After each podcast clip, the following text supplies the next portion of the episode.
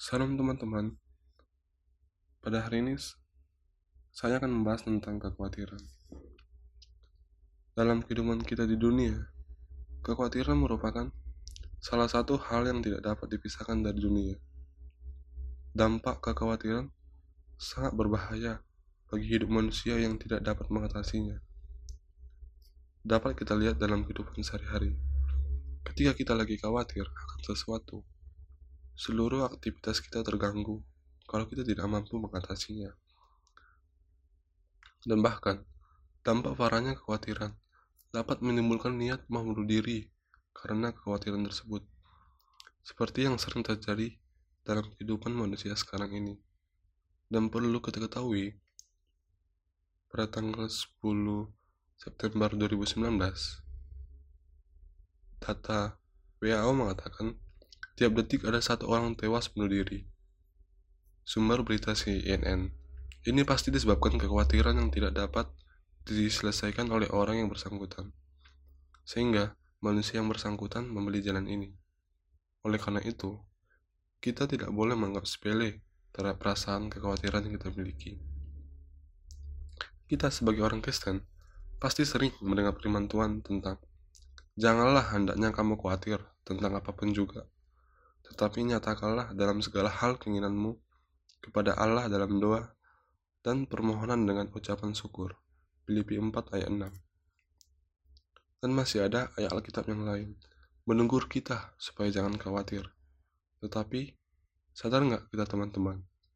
Kita tahu akan firman Tuhan supaya jangan khawatir, tapi kita tetap aja khawatir.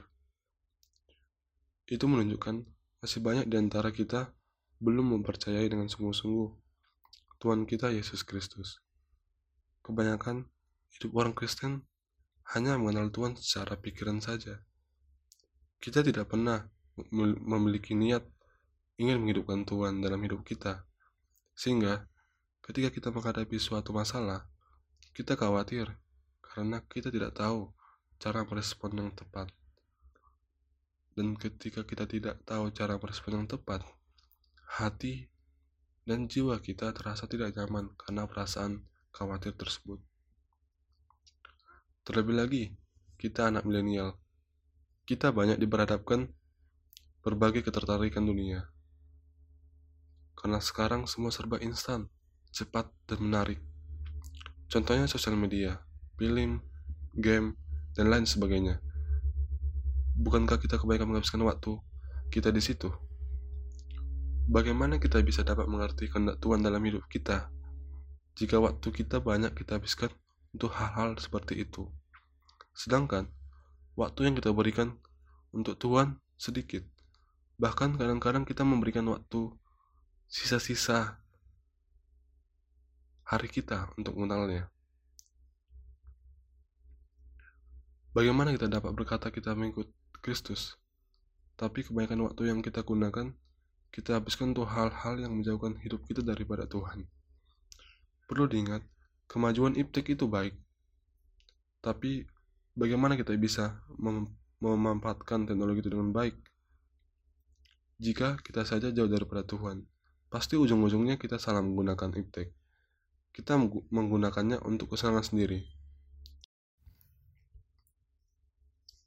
Itu sebabnya teman-teman, sebagai anak-anak Tuhan, kita seharusnya setiap hari belajar akan kebenaran dan menghidupkan dia dalam hidup kita.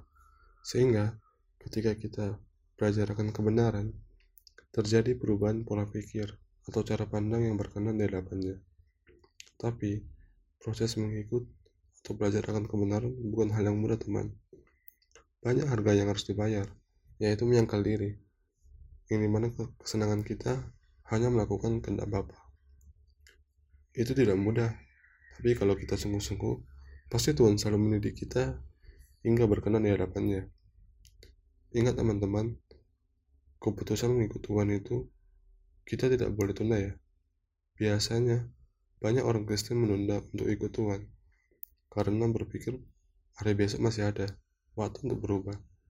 Jika kita berpikir seperti ini, sebenarnya kita secara tidak langsung mempermainkan keselamatan yang dari Tuhan. Oleh karena itu teman-teman, jika kita memang dari atau merenungkan kehidupan kita memang ditujukan untuk memuliakan nama Allah, kita pasti selalu mencari kebenaran sejati, sehingga kehidupan kita selalu berkenan di hadapan Bapa. Dan ketika kita menjalani hidup dan menghadapi perkara hidup, kita tidak khawatir karena kita sudah tahu cara meresponnya. Sekian renungan yang dapat kubagi, kiranya Tuhan memberkati.